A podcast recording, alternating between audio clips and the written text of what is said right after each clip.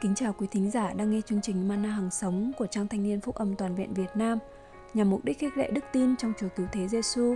Hôm nay chúng ta sẽ cùng nhau suy ngẫm chủ đề Môn đồ hóa Mục tiêu hay khải tượng chung mà Đức Chúa Trời ban cho mỗi con dân Chúa là gì? Chúng ta hãy bắt đầu tìm câu trả lời trong một phần đoạn kinh thánh quen thuộc mà chúng ta thường hay bỏ qua.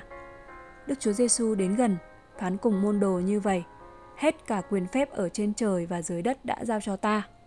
Matthew đoạn 28 câu số 18.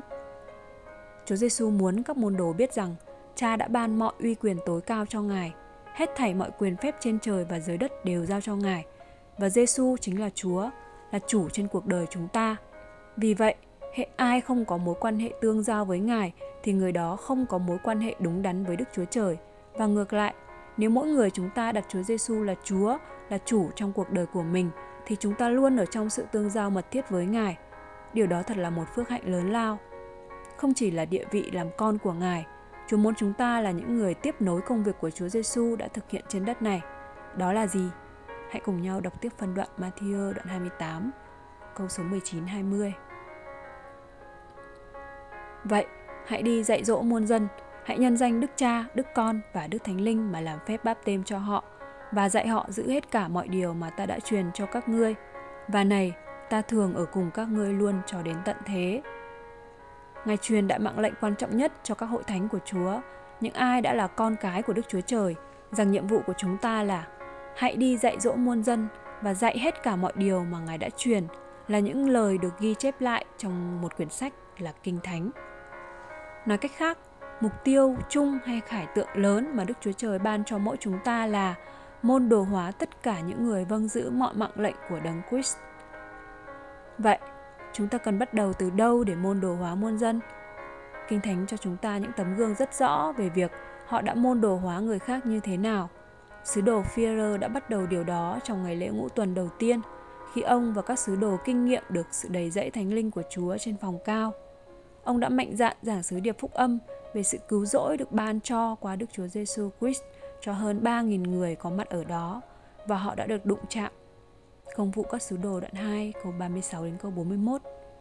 Khi nghe điều ấy, lòng đau như cắt, họ liền hỏi Führer và các sứ đồ khác rằng Các anh ơi, chúng tôi phải làm gì đây?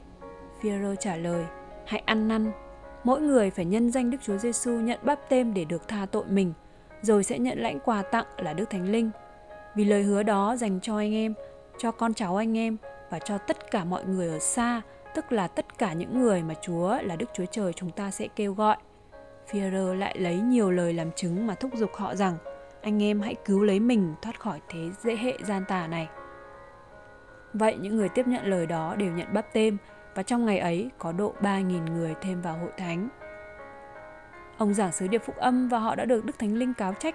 Lòng họ đau đớn vì tội lỗi và họ ăn năn tội mình. Sau đó họ chịu phép bắp tên và được cứu. Và không chỉ dừng lại đó, những người mới tin Chúa đã được nhận sự dạy dỗ từ các môn đồ của Chúa Giêsu để họ mỗi ngày trưởng thành và lớn lên, trở nên là người mạnh mẽ, siêng năng và phục vụ cho công việc nhà Chúa như những chương sách tiếp theo của các sách công vụ các sứ đồ đã viết. Đó chính là quá trình môn đồ hóa, nói về lẽ thật kinh thánh và lời Chúa để Đức Thánh Linh đụng chạm đến lòng người ta. Họ ăn năn và nhận biết Chúa Giêsu là Chúa cho cuộc đời mình giúp đỡ để họ cũng từ bỏ con người cũ và trở nên mới trong đấng Christ qua lời của Ngài. Họ được trưởng thành lớn lên qua sự chăm sóc và yêu thương của các anh em trong nhà Chúa. Và đó cũng chính là điều Chúa Giêsu muốn chúng ta làm cho Ngài. Nếu yêu Ngài, hãy chăn bầy chiên của Ngài. Xin mời chúng ta cùng nhau cầu nguyện.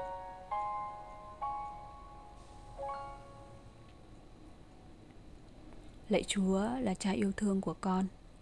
Con biết ơn Ngài vì Ngài đã chọn con để con được có cơ hội trở nên làm con cái và người đầy tớ trung tín cho cha. Xin thêm sức, ban cho con sự khôn ngoan để con tiếp tục ra đi, môn đồ hóa muôn dân cho Chúa Giêsu và sử dụng con là công cụ hữu ích trong nhà của Ngài.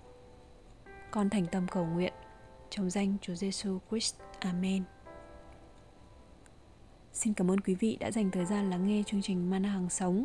Nếu bạn muốn tìm hiểu thêm về Chúa, muốn chia sẻ những suy nghĩ trong cuộc sống, xin vui lòng liên hệ với chúng tôi qua fanpage Ban Thanh niên FGY. Xin chào và hẹn gặp lại.